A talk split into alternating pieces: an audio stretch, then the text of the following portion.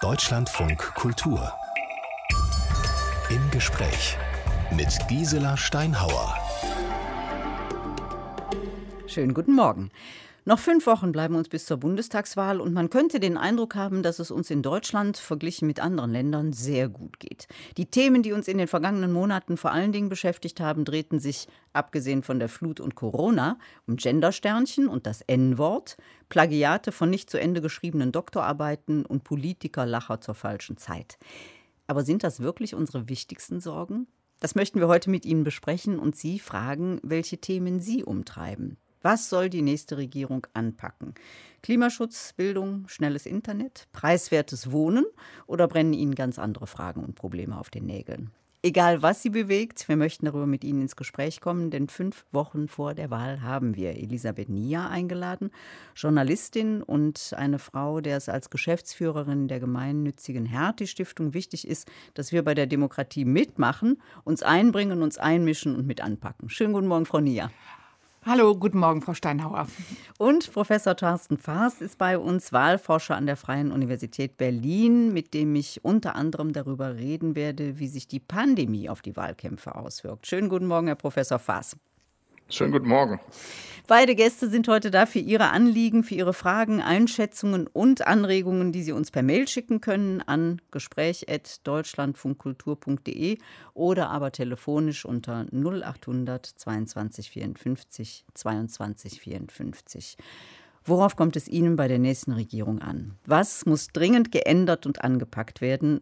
Und welche Art von Volksvertretern und Volksvertreterinnen wünschen Sie sich? Unser Thema heute im Gespräch von Deutschlandfunk Kultur. Frau Nia, man ist ja geneigt zu sagen, früher war mehr Wahlkampf. Aber natürlich ist dieser Eindruck, dass der Wahlkampf relativ schleppend verläuft, auch der Tagespolitik geschuldet. Zum Beispiel der Flutkatastrophe. Da gab es ja genug zu tun. Wie beurteilen Sie den Wahlkampf? Naja, also ich habe auch frühere Wahlkämpfe so in Erinnerung, dass auch da geklagt wurde. Ne? Stichwort asymmetrische Demobilisierung. Der Kanzlerin ist vorgeworfen worden, sie würde irgendwie die Themen der SPD übernehmen, Mindestlohn, Frauenquote, solche Sachen äh, und damit auch so ein bisschen den Wind rausnehmen. Und ich finde es total interessant, dass die SPD diesmal mehr oder weniger das Gleiche macht. Also Olaf Scholz macht ja auch einen nicht nur sehr mittigen Wahlkampf, sondern hat jetzt sogar die Gesten der Kanzlerin kopiert. Vielleicht haben es einige Hörer gesehen. Die Süddeutsche Zeitung hatte im Magazin so ein Cover. Da steht er in Schwarz-Weiß fotografiert und hat diese Merkel-Raute. Und man denkt sich dazu, so imaginiert den Satz, Sie kennen mich, denn das soll ja die Botschaft sein, so ne, Beständigkeit. Und es ist wirklich lustig. Also die SPD hat lange der Merkel vorgeworfen, ihr kopiert uns und jetzt macht sie es selber im Wahlkampf genauso. Und man muss sagen, der Wähler scheint diese Tour ja zu honorieren. Also wenn die Wähler und die Hörer auch, also sie widersprechen sie mir gerne, diejenigen, die jetzt zuhören, aber ich finde, ein klein bisschen sind sie auch selber schuld. Denn in, in den Umfragen zeigt sich ja, dass genau diese Strategie auch Erfolg hat. Olaf Scholz steht damit gut da. Die Grünen haben eine sehr mittige Art gehabt, wenig polarisiert in den Jahren davor als Oppositionspartei. Und genau das scheint bei den Leuten anzukommen. Also sie geben uns jetzt so ein bisschen wechselnde Botschaften. Einerseits meckern sie über den lahmen Wahlkampf, aber andererseits honorieren sie auch Leute, die es so machen. Ja, und man fragt sich, sind denn der Steuerbetrug bei der Cum-Ex-Affäre und die mangelnde Bankenaufsicht bei Wirecard vergessen in Sachen Olaf Scholz oder droht da vielleicht doch noch Gegenwind? Ähm, naja, das sind halt Themen, die sehr, sehr komplex sind. Ich glaube, man könnte es trotzdem auch anders aufbereiten. Ähm, und man weiß nie, was in letzter Minute, da sind ja auch immer viele Zufälligkeiten dabei. Ist schon relevant, was auf den letzten Metern passiert. Gerhard Schröder hat mal gesagt, so der ideale Zeitpunkt, um wirklich noch einen Gamechanger zu äh, platzieren, wäre zwei Wochen vor der Wahl. Herr Faas, Sie wissen wahrscheinlich besser als ich, ob das heute in Zeiten von Social Media alles noch so stimmt. Das ist ja jetzt ein etwas älteres Zitat. Aber bis es dann bei den Leuten ankommt, braucht man so ein bisschen Zeit, wenn man irgendein Thema setzt. Und wenn es zum Wahlabend Wirkung haben soll, meinte er damals, wären zwei Wochen vorher richtig. Herr Faas, wie ist das mit den zwei Wochen? Gilt ja, das noch? die Wahl ist eine, ja, muss man ein kleines Fragezeichen tatsächlich dran machen, weil wir auch sehr, sehr viel über Briefwahl in diesen Zeiten reden und insofern natürlich auch diese ganze Idee eines Wahlkampfes, der auf einen Wahltag hin, nämlich den 26. September hin ausgerichtet ist, dadurch so ein wenig in Frage gestellt wird. Ähm, trotzdem, ich meine, das erleben wir in diesem Wahljahr insgesamt. Hinter uns liegen ja schon drei Landtagswahlen. Ähm, wir erleben es auch jetzt in den Umfragen. Es, es wäre vermessen zu glauben, dass jetzt auf wundersame Weise die letzten vier Wochen plötzlich durch völlige Stabilität geprägt wären. Denn Denn das Gegenteil haben wir ja bisher erlebt. Unglaublich viel Dynamik bis zum letzten Tag hin. Wenn man an Sachsen-Anhalt denkt, der Wahlabend, Rainer Haselhoff steht da plötzlich mit einem, mit einem glänzenden Ergebnis, das so keiner im Vorfeld erwartet hatte. Also insofern würde ich auch, um die Wahlkampffrage nochmal ein bisschen aufzugreifen, sagen, das kann schon noch sehr, sehr spannend werden. Wir haben bisher sehr viel über Personen geredet. Ich denke, das wird sich ein Stück weit verschieben hin zu Themen. Ich wäre nicht ganz so skeptisch. Ich glaube, es wird schon noch interessant. Bei welchen Themen, Herr Faas, sehen Sie denn echte Kontroversen? Ja, da liegt ja schon eine interessante Annahme zugrunde, wenn Sie nach den Kontroversen fragen. Denn das, was wir bisher erlebt haben, ist ja eher ein Wechsel der Themen, die wir überhaupt diskutieren. Ne? Wir mhm. haben sehr viel über Corona sehr lange geredet, dann haben wir sehr intensiv über Klima, ganz konkret auch nochmal die Flut gesprochen. Jetzt reden wir gerade über Afghanistan und alleine schon mit diesen Themensetzungen. Ich meine, keine Partei würde sagen, wir sind für Corona, wir sind für Klimawandel, wir sind für eine Katastrophe und trotzdem sind alleine mit diesen Themensetzungen Umsetzung natürlich Vor- und Nachteile für die, für die Parteien verbunden, weil sie da eben bestimmte Kompetenzzuschreibungen aus Sicht der Wählerinnen und Wähler haben und andere eben auch nicht. Also insofern ist es gar nicht immer nur so die Frage von Kontroversen, sondern letztlich auch eine Frage, welche Partei setzt sich eigentlich durch, alleine bei der Frage, worum geht es denn überhaupt? Ist es jetzt eine Kanzlerwahl? Das ist so ein bisschen die Geschichte der SPD. Ist es eine Klimaschutzwahl? Das ist so die, die, die Geschichte der Grünen. Ja, und ehrlich gesagt hat die Union gerade so ein wenig das Problem, überhaupt klar zu machen, worum es überhaupt geht. Irgendwie würden sie gerne im Kanzleramt bleiben, aber so die Argumente, warum das so ist, die Person tut sich schwer, thematisch kommt da auch wenig und entsprechend tut sich die Union da gerade schwer. Aber das ist, glaube ich, das, was vor uns liegt, überhaupt zu definieren, worum es geht und darum wird dann auch heftig gerungen werden. Hm. Nur reden wir natürlich viel über Personen, weil ein neuer Kanzler, eine neue Kanzlerin gesucht wird. Gab es das eigentlich je zuvor? Nee, ne? Dass die Kanzlerschaft so offen war, weil niemand dieses Amt, diesen Stuhl verteidigt? Nein, das ist in der Tat eine Neuerung und das macht es aber auch legitim oder es lässt es gerechtfertigt erscheinen, dass wir sehr, sehr viel über Personen sprechen. Denn man muss schon sehen, natürlich müssen wir auch in einem Wahlkampf und möchten es ja auch über Themen sprechen, aber es wäre trotzdem eine Illusion zu glauben, dass wir jetzt erschöpfend in diesem Wahlkampf die Themen erörtern, die die nächsten vier Jahre prägen werden. Insofern ist es wichtig und richtig, dass wir auch Personen uns sehr, sehr genau anschauen, nämlich die Personen, denen wir, jetzt mal etwas pathetisch gesprochen, das, das Schicksal des Landes für die nächsten vier Jahre in die Hände legen möchten. Und wenn die sich jetzt im Wahlkampf schon nicht bewähren, wenn die da sozusagen bestimmte Tests und, und, und Bewährungsproben nicht bestehen, dann ist es schon auch ein wichtiger Hinweis darauf, ob sie eigentlich für dieses Amt am Ende geeignet sind oder nicht. Insofern würde ich manchmal auch sagen, diese Kritik, dass wir so viel über Personen reden und dass wir eben genau in dieser Logik auch über Personen reden, würde ich manchmal auch sagen, nee, das hat am Ende des Tages sogar auch eine durchaus legitime Berechtigung. Hm. Frau ähm, Nia, welche Auswirkungen hat das Nicht-Antreten von Angela Merkel? Ja, es ist natürlich schon sehr, sehr, sehr, sehr spannend, dass da jetzt so mehrere Personen zur Auswahl stehen. Und ich glaube, auch deswegen wird viel über Personen gesprochen. Ich würde es noch ein bisschen anders sehen als Herr Faas. Ich finde es auch total legitim. Also Personen sind wichtig, weil ja so viel Unvorhergesehenes auch immer passieren kann in einer Legislaturperiode, was sich nicht durch Parteiprogramme und Koalitionsverträge und so vorab regeln lässt. Und dann möchte man schon irgendwie die Person im Kanzleramt sitzen haben, die die besten Nerven, die besten Reflexe, die besten Instinkte hat, äh, was dann auch kurzfristig zu tun ist und so. Also es gibt viele, viele Gründe, warum das, äh, warum das entscheidend ist. Ähm, ich glaube aber, dass ähm, so bestimmte Fehler, die von allen gemacht worden sind, ähm, unterschiedlich bewertet werden müssen. Also auch, ähm, ich, würde, ich würde Politiker auch immer bewerten wie, wie eine Aktie, also nach dem Potenzial, das sie für die Zukunft haben und nicht nur nach dem, wie sie in der Vergangenheit performt haben.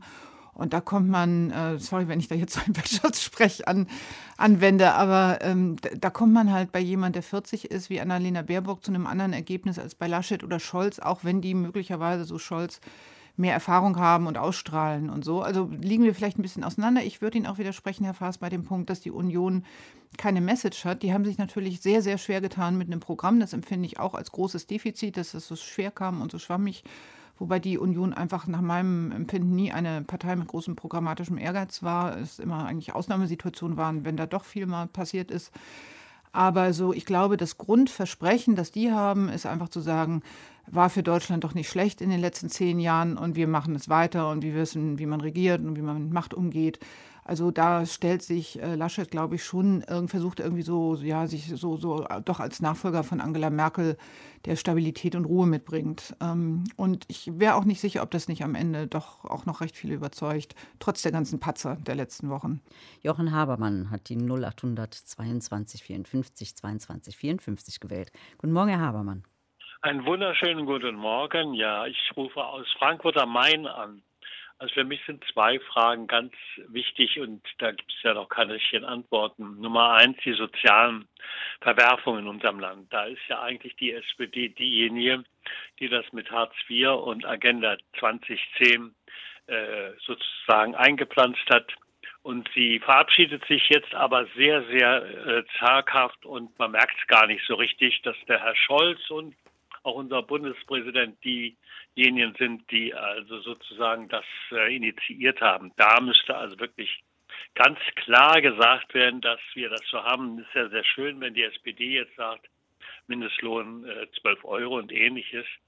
Und dann die zweite Sache, die uns nun auch auf die Füße fällt. Seit vielen, vielen Jahren, ich glaube, es waren 20 Jahre, ist die Bundeswehr da in Afghanistan und sonst wo im Kriege. Und dass das falsch war, das hat also auch die Linke seit Beginn gesagt. Und sie wurde ja sozusagen deswegen als nicht satisfikationsfähig gedacht, weil sie das nicht unterstützt. Aber nun fällt uns auch das auf die Füße. Und das sind die zwei Probleme, die müssen gelöst werden, angesprochen werden, äh, dass also nicht mehr die Bundeswehr in irgendwelche Kriege verwickelt wird. Denn wir sehen doch, was das kostet, viel Geld und zerstört zum Beispiel ein Land wie Afghanistan und, und, und. Das sind die beiden wichtigen Probleme. Mhm. Ich habe die Befürchtung, da wird nicht so richtig rangegangen, weil man dem Ganzen nicht traut. Und die Linke wird immer noch als sozusagen als Schmuddelkind gemacht, obwohl sie genau die beiden Themen in der richtigen Art und Weise äh, als Lösung schon vorgelegt hat. Also Herr Habermann, vielen Dank für diese beiden sehr wichtigen Punkte. Ich würde mal von Nia bitten, mit Afghanistan anzufangen und dem Einsatz der Bundeswehr. Ähm, ja, gerne. Also äh, man kann das auch komplett anders sehen. Ähm, und zwar sagen, das, was wir da in, ähm, in, den vielen Bildern jetzt der letzten Tage haben beobachten können, sozusagen die sich ankündigende Schreckensherrschaft der Taliban, das hätten wir sonst vor 20 Jahren gehabt, wenn da nicht westliche Truppen in Afghanistan gewesen wären. Und es ist doch vielleicht trotzdem besser, dass lange der Versuch gemacht worden ist, die Dinge zu wenden, äh, um das zu verhindern, was sich jetzt abzeichnet. Also ich finde, ähm, das, was wir im Moment beobachten, ist ein Grund mehr, sich zu engagieren und nicht ein Grund weniger. Also sorry, ich sehe es eigentlich genau andersrum. Herr Faas? Ja, also jenseits des Positionsstreits, ähm, es geht ja auch darum, ähm, wie, wiefern kann das Thema den Wahlkampf prägen. Natürlich haben wir jetzt eine Woche erlebt, wo das absolut dominant war, aber wir haben auch erlebt, dass es, dass es dann doch sehr, sehr schnell sehr schwierig wird und es auch für Parteien schwierig ist, sich sich klar zu positionieren. Denn natürlich stecken da unglaublich viele Facetten und Dimensionen drin. Was ist die Situation vor Ort? Taliban-Regime, ja oder nein? War das ein Fehler, ja oder nein? Was hat es jetzt für Folgen mit Blick auf Flüchtlingsbewegungen etc.? Wie viel Managementversagen haben wir da auch erlebt? Also das ist ja nicht ein Thema, was man jetzt äh, irgendwie in fünf Minuten mal eben schnell diskutiert hat. Und in einer Wahlkampfzeit ähm, mit ihren eigenen Logik, mit ihren Zuspitzungen, glaube ich ehrlich gesagt nicht, dass wir jetzt vier, fünf Wochen lang dieses Thema diskutieren werden, weil es letztlich einfach, einfach zu komplex ist. Ähm, und ähm, das stellt die Relevanz des Themas in seiner, in, seiner, in seiner Grundlogik überhaupt nicht in Frage. Aber es ist auch mit Blick in die, in die Wahlkampfgeschichte selten der Fall gewesen, dass wir wirklich intensivst über Außenpolitik gesprochen haben. Jetzt kann man sagen, das stimmt doch gar nicht. Irak war doch damals so ein Punkt. Aber ja, das war eben auch so ein Punkt, wo es um so eine symbolische Entscheidung ging, die Gerhard mhm. Schröder ja damals auch eigentlich bewusst so aufgeladen hat. Ja oder nein, das funktioniert vielleicht. Aber so ein Afghanistan-Thema, das ist eigentlich kein Wahlkampfthema. Aber welchen Unterschied äh, macht es für die Außenpolitik, um jetzt mal den Blick zu weiten, ob Schwarz-Grün an der Spitze liegt oder die SPD mit entsprechend entsprechenden Koalitionspartnern oder andere? Ach, ich weiß, also auch da würde ich sagen, wenn wir in die, wenn wir in die Geschichte gucken, äh, Außenpolitik ist dann doch eben auch sehr stark eine nationale Außenpolitik, die sehr stark von von bestimmten Konstanten und, und den sogenannten nationalen Interessen geprägt ist. Natürlich hat Herr Habermann recht, da gibt es schon auch Stimmen, die das grundsätzlich anders sehen, aber gerade dieses Thema, wie positioniert sich die Linke in der Außenpolitik mit Blick auf NATO etc., ist ja auch eines, was sozusagen mit Blick auf Koalitionsbildungsprozesse sehr, sehr schnell große, große ja, Herausforderungen mit sich bringt.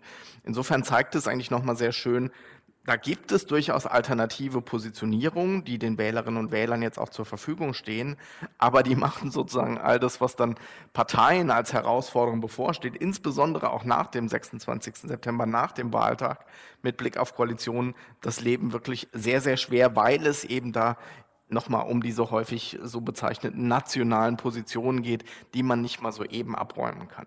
Herr Habermann hat die sozialen Verwerfungen angesprochen, Frau Nia. Was sollte da angepackt werden?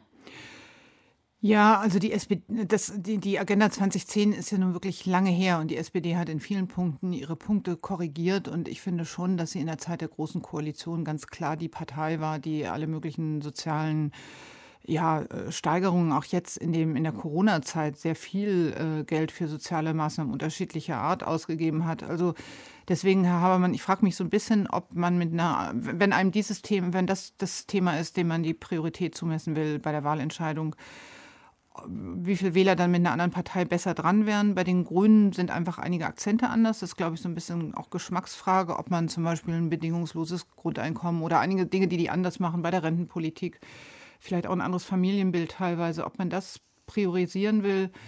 Ähm, ich ich habe Zweifel, ob die Linke gut beraten ist, so 20 Jahre später immer noch so drauf rumzureiten, dass äh, zum Beispiel der Bundespräsident an der Agenda 2010 beteiligt wird. Ich glaube, da sind einfach jetzt neue Themen in den Vordergrund getreten seitdem. Herr Habermann, bleiben wir bei den sozialen Verwerfungen. Wo würden Sie denn wie anpacken, anpacken wollen? Ich würde erstmal der SPD-Führung äh, raten, sich von dieser Agenda 2010 und Hartz IV wirklich zu distanzieren. Das ist ja richtig.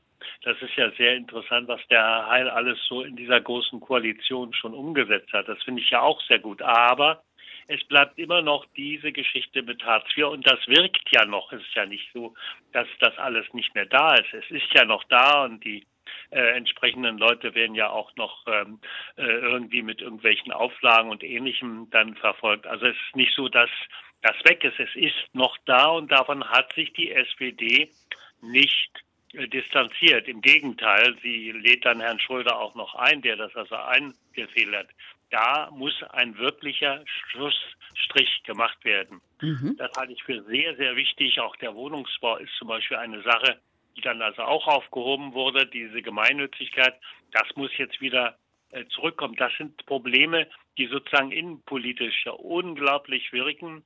Und hier in Frankfurt ist das also nicht nur allein in Frankfurt, überall ist das also wirklich ein großes Problem. Und da muss man dann ran. Das sind so Probleme, die die Leute tagtäglich fühlen und auch Auswirkungen von Hartz IV und ähnlichem. Da kann man nicht so einfach sagen, naja, die haben ja jetzt so alles Mögliche gemacht. Richtig. Das finde ich auch sehr gut. Ähm, und ab und zu kommt dann auch so mal so ein kleiner Schenk dann, ja, eigentlich wollen wir Hartz IV nicht. Aber es besteht noch. Die Agenturen sind da, alles mhm. ist da. Und die entsprechenden äh, Sanktionen für die Hartz-IV-Empfänger sind da. Also da kann man ja nun nicht sagen, äh, das sei nicht mehr. Es ist noch da und das würde ich sagen, ist auch der Grund, warum die SPD nicht wirklich durchstarten kann, weil die Leute das immer noch sozusagen vor sich haben, was die SPD mit den Grünen übrigens zusammen gemacht haben. Deswegen meine ich, das mhm. muss gesagt werden. Man mhm. kann es nicht einfach stillschweigend so sagen, naja, das ist ja erledigt, es ist nicht erledigt. Herr Habermann, danke schön, dass Sie es gesagt haben. Danke für diesen Anruf aus Frankfurt und danke vor allen Dingen für die Brücke, die Sie zum nächsten Thema gerade geschlagen haben, nämlich Stichwort bezahlbare Wohnungen. Ein Top-Thema, Frau Nia. Wen sehen Sie da ganz weit vorne? Welche, welche Partei wird das auch wirklich zu ihrem Top-Thema machen, angesichts barbarischer Mieten, die da im Augenblick entweder schon existieren oder noch auf uns zukommen? Vom Kaufen ganz zu schweigen. Ja, interessanterweise hat die SPD da ja zwei Politiken. Also Olaf Scholz hat in Hamburg eine andere Politik gemacht als zum Beispiel die Landesregierung hier in Berlin. Da ist so ein bisschen der Richtungsstreit, setzt man eher so auf Mietendeckel und äh, oder auf äh, ähm, Investitionen in soziale ähm, äh, Wohnraum und ähm, ja, zusätzlichen Wohnraum zu schaffen und auch äh, Auflagen zu machen, dass zum Beispiel Bauherren, die privatwirtschaftlich bauen, dann auch trotzdem soziale Wohnungen zur Verfügung stellen müssen. Und ich glaube, dass das tatsächlich am ehesten bei der SPD einzahlt, weil Scholz dadurch den Vorteil hat, dass er so auf Erfolgsbeispiele verweisen kann, eher als bei den Grünen, die in der Sache da sicher auch äh, ähnliche Vorschläge machen aber denen man vielleicht nicht ganz so sehr abnimmt wegen dieser Priorisierung von Klima und anderen Themen, dass es für sie die gleiche Bedeutung hat. Und dass jeder sein Häuschen bauen darf, so wie Herr Scholz das jetzt angekündigt hat. Das sehen die Grünen auch nicht so. Ja, also ich glaube, zum Wohnungsbau gehört schon auch dieses ganze Stadt-Land-Thema. Das finde ich auch sehr interessant. Also wie sehen eigentlich die Städte der Zukunft aus? Brauchen wir nicht eine ganz andere irgendwie öffentlichen Nahverkehr und solche Sachen ins Umland gerade? Und das finde ich wirklich, wirklich schade und ärgerlich. Das ist ein Thema, das mir fehlt. Ähm, Corona würde wirklich die Gelegenheit jetzt sein, zu sagen, wir, so viel mehr Leute arbeiten mobil, arbeiten im Homeoffice. Äh, es gibt viel mehr Möglichkeiten, auch außerhalb der Ballungszentren zu arbeiten. Nicht für jeden, nicht für alle Berufe, so Personaldienstleistung natürlich nicht. Aber dass man nicht dieses Momentum nutzt und sagt, wir haben zum Beispiel so viel stillgelegte Bahnstrecken. Warum bauen wir die nicht aus? Warum gibt es von Berlin nach Cottbus nur eine? Wie viele Leute würden vielleicht dann doch pendeln in umliegende Städte? Es gibt jetzt schon viele, die das nach Leipzig zum Beispiel machen, weil der Wohnraum da billiger ist. Und da könnte man auch mit einer Kombination von Wohn- und Verkehrspolitik, glaube ich, sehr viel Positives bewirken. Und ich finde es schade, dass man wirklich dieses Momentum, das jetzt so äh, dank Corona da ist, nicht ganz anders nutzt. Denn bei der letzten Koalitionsverhandlung, ähm, wir erinnern uns an die Jamaika-Verhandlung, war das ja wirklich so ein Top-Thema. Stadt, mhm. Land, Heimatabteilung im Ministerium wurde gegründet und so weiter. Da haben alle Parteien darüber geredet und seitdem ist das Thema irgendwie weggesuppt. Herr Faas, wann, wenn nicht jetzt, ran an die Wohn- und Verkehrspolitik? Ja, ähm, wobei, wenn wir jetzt über Mieten und Wohnraum reden, muss man an der Stelle schon auch sehen, dass das natürlich eine sehr urbane Perspektive ist. Ne? Die Beispiele Hamburg, Berlin, der Hörer kam aus Frankfurt. Natürlich ist es dort für die Menschen wirklich ein, ein drängendstes Problem, was sie wirklich auch vor existenzielle äh, Herausforderungen durchaus stellt. Aber zugleich haben sie natürlich ländliche Räume, wo die Leute sagen, worüber reden die denn überhaupt? Also das ist doch jetzt gar nicht unser Problem. Und das zeigt vielleicht auch nochmal, was, was die Herausforderungen, gerade jetzt, wo das Corona-Thema so ein wenig in den Hintergrund rückt, was, was sind überhaupt die Themen, über die wir reden? Was sind die großen Themen, die wirklich in der Fläche alle Menschen Total sozusagen richtig. umtreiben? Und das ist gar nicht so leicht ähm, ähm zu identifizieren. Wenn man es größer sieht, und so haben Sie es, Frau Nia, ja auch gerade gerade skizziert, mit, mit Integrit, sozusagen Integration, Stadt, Land, Verkehr, klar, dann ist es ein Thema, was, was als Paket funktioniert, aber dann natürlich auch wieder, bin ich wieder bei meiner, bei meiner Komplexität, so schwierig, dass es für einen Wahlkampf dann doch wieder ähm, ja, eigentlich zu groß ist. Welches Thema ist denn klein genug für den Wahlkampf? Sodass es wirklich ein, ein Thema ist, auf das dann alle gucken und auch alle sofort verstehen und sagen, auch so komplex ist es ja gar nicht. Naja, also ich denke schon, dass wir auch nochmal, auch das hat der Hörer ja angesprochen, äh, unter dem Stichwort der so, sozialen Verwerfungen. Ähm, wir werden sicherlich nochmal die Frage von, von wer muss eigentlich Lasten tragen, ja, welche, welche, mhm welche steuerlichen Veränderungen werden wir sehen. Ähm, da ist ja auch sozusagen das Feld durchaus bereitet. Ähm, was, ne, also wollen wir eher die Reichen besteuern, wollen wir gar nicht äh, die Steuern erhöhen, wollen wir dann die Schuldenbremse ran. Auch das ist nicht einfach, aber das sind eher Fragen, die sich zuspitzen lassen. Und insofern auch darüber haben wir bisher sehr, sehr wenig gesprochen. Aber ich glaube, das wird ein Thema sein, was, was doch nochmal aufkommt und was dann einfach auch eine gewisse Zuspitzung ermöglicht. Und deshalb möchte ich in dem Zusammenhang Helmut Mausbach mit in die Runde nehmen. Er ruft uns an aus Cuxhaven. Guten Morgen, Herr Mausbach. Hallo, ich bin schon dran. Ja, guten ja. Morgen. Ihr Stichwort ist, glaube ich, gerade gefallen. Ja, genau. Also ich finde, es läuft im Endeffekt, wenn man die Probleme, die wir haben, äh, analysiert, immer auf äh, die Verwerfungen finanzieller Art hinaus, beziehungsweise äh, äh, dass die Gelder nicht richtig verteilt werden, dass die Reichen nicht wirklich gut besteuert werden. Und jeder, jede Partei hat Angst vor der Wahl, äh, das auszusprechen. Also ich komme aus einer etwas anderen Zeit. Ich habe nach der, dem damaligen Antritt der Regierung Brandt den zweiten Bildungsweg äh, bekommen und konnte Kunst an der Akademie in Düsseldorf studieren. Äh, das fand ich war eine ganz neue Situation und damals war auch sehr viel von Solidarität die Rede, weil seit Jahren höre ich den Begriff der Gier und der Einzelne wird äh, mit seiner Familie auf sich selbst zurückgeworfen.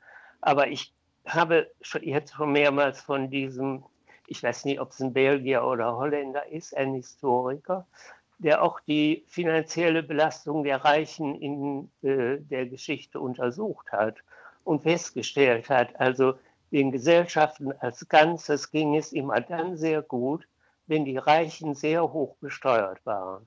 Er hat dann auch das Beispiel Amerikas angeführt und die Zeiten, in denen das so war, das war denn bevor Regen kam und in Großbritannien war es Thatcher. Und ich finde, wenn wir als Regierungen und als Gesellschaft das nicht einmal in Angriff nehmen, dann wird nichts gut werden. Mhm. Ob wir nur nach Afghanistan gehen oder mhm. hier bleiben oder sonst was tun. Also äh, wir brauchen eine andere Verteilung, dass jeder also eben auch in Ruhe äh, vielleicht auf eine Wohnung sparen kann oder so etwas. Herr Mausbach, wie, also Sie haben ganz am Anfang auch schon gesagt, äh, das Geld müsste anders, die Gelder müssten anders verteilt werden, so haben Sie es ausgedrückt. Wie denn? Ja, indem man wirklich die Reichen sehr stark besteuert, wie dieser Historiker der Belgier sagt. Also man muss einfach von einer bestimmten Einkommenshöhe ab ganz stark besteuern. Der hat gesagt, es gab in Amerika seinerzeit Besteuerungssätze von 80, ich glaube sogar 90 Prozent. Ich habe es nicht mehr genau im Kopf. Aber man kann ja die Reichen, die über Abermillionen oder Milliarden, wir haben ja jetzt über mehrere hundert Milliardäre, wir haben Tausende von Milio Millionären in Deutschland. Mhm. Warum können die nicht einen Teil ihrer Gelder abgeben? Ich meine, nach dem Krieg wurde ja auch äh, versucht, ein, also reiche Einkommen stärker zu belasten. Ja. Herr Faas, Herr Morsbach sagt, die Reichen werden immer reicher, wir müssen sie stärker besteuern. Wäre eine Idee. Ja, also ja, wäre eine Idee, ähm, ist ja auch äh, durchaus was, was im politischen Raum diskutiert wird. Also die Süddeutsche hatte ja mal eine sehr schöne Analyse der, der Wahlprogramme, was die Verteilungswirkungen der verschiedenen Wahlprogramme sind. Und da gibt es ja auch durchaus Unterschiede, ähm, was dann sozusagen Veränderung der, der Steuerbelastung ähm, betrifft. Und nochmal, ich glaube tatsächlich, dass das ein Thema sein wird, über das wir nochmal stärker sprechen werden. Und da muss man, glaube ich, sagen, ähm, was die SPD in ihrer Regierungszeit auch durchaus ganz klug angelegt hat, weil ja der Solidaritätszuschlag, wenn man es mal daran festmacht, für 90 Prozent ähm, der, der Steuerpflichtigen abgeschafft wurde, aber eben nicht für die oberen 10 Prozent. Und das ist genau jetzt die Debatte, wo sich das, was ähm, Herr Mausbach sagt, glaube ich, nochmal sehr schön dran fokussieren und entzünden kann. Union und FDP sagen, nee, das muss auch jetzt für diese oberen 10 Prozent abgeschafft werden, aus verfassungsrechtlichen Gründen. Aber trotzdem kriegen sie darüber natürlich genau diese Debatte, was haben wir denn hier eigentlich für Wertvorstellungen, wie wollen wir Verteilungen angehen, wie halten wir es mit Gleichheit. Sie haben Solidarität gesagt, Herr Mausbach. Olaf Scholz, die SPD spricht von Respekt, was so ein bisschen in diese Richtung, glaube ich, auch geht. Also das wird kommen, ähm, ähm, wenn nicht, die kleine Einschränkung muss man immer machen, nicht jedes jede Woche sozusagen dann doch irgendein weltpolitisches oder auch nationales Großereignis, ähm, ja oft auch so was Katastrophenhaftes passiert, was dann einfach die komplette Aufmerksamkeit auf sich zieht. Aber ich wünsche uns allen natürlich, dass das nicht passiert. Hm, von Nia.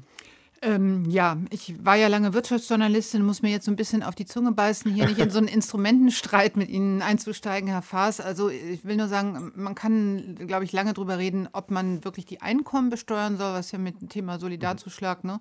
Oder ob es hier nicht eigentlich um Kapitalerträge, um Vermögen geht. Ähm, denn äh, da, da, da, da sind die, die großen Reichtümer. Ähm, und ich finde ähm, auch die Antworten, die die Politiker normalerweise geben, sehr unbefriedigend. Die Standardantwort in einer Diskussion, wie wir sie jetzt gerade haben, wenn da so eine Hörerfrage kommt, dann würde sowohl Herr Scholz, auch Frau Baerbock oder andere dann immer sagen, ja, man muss auf jeden Fall die großen Internetkonzerne und, äh, besteuern und dann nicken alle, weil das versteht jeder und dann wird gesagt, dafür braucht man internationale Abkommen.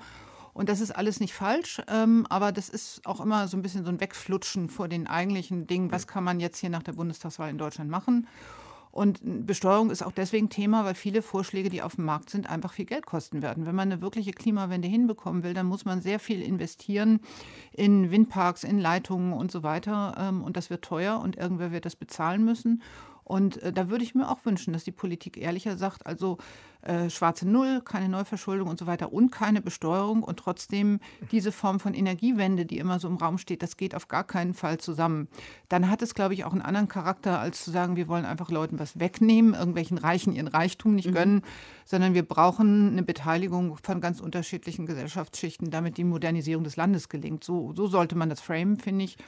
Und persönlich glaube ich, ist die Vermögensteuer das bessere Instrument oder Erbschaftssteuer, die in zum Beispiel in den Vereinigten Staaten viel höher ist als bei uns.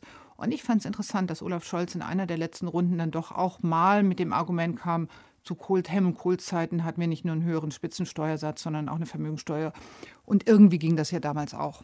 Herr Mausbach, vielen Dank für diesen Anruf aus Cuxhaven. Ich würde gerne das Stichwort Ehrlichkeit, das Frau Nia gerade mit in die Debatte eingebracht hat, aufgreifen. Laut ARD Deutschland Trend holen die Sozialdemokraten ja gerade in Gestalt von Olaf Scholz mächtig auf, denn Scholz baut seinen Vorsprung aus. Wenn der Kanzler direkt gewählt würde, dann würden zurzeit 41 Prozent Olaf Scholz wählen, aber nur 16 Prozent den CDU-Mann Armin Laschet und nur 12 Prozent die grüne Annalena Baerbock. Frau äh, Nia, Sie haben vorhin über die Ehrlichkeit gesprochen in der Politik. Stehen diese drei Menschen für Ehrlichkeit?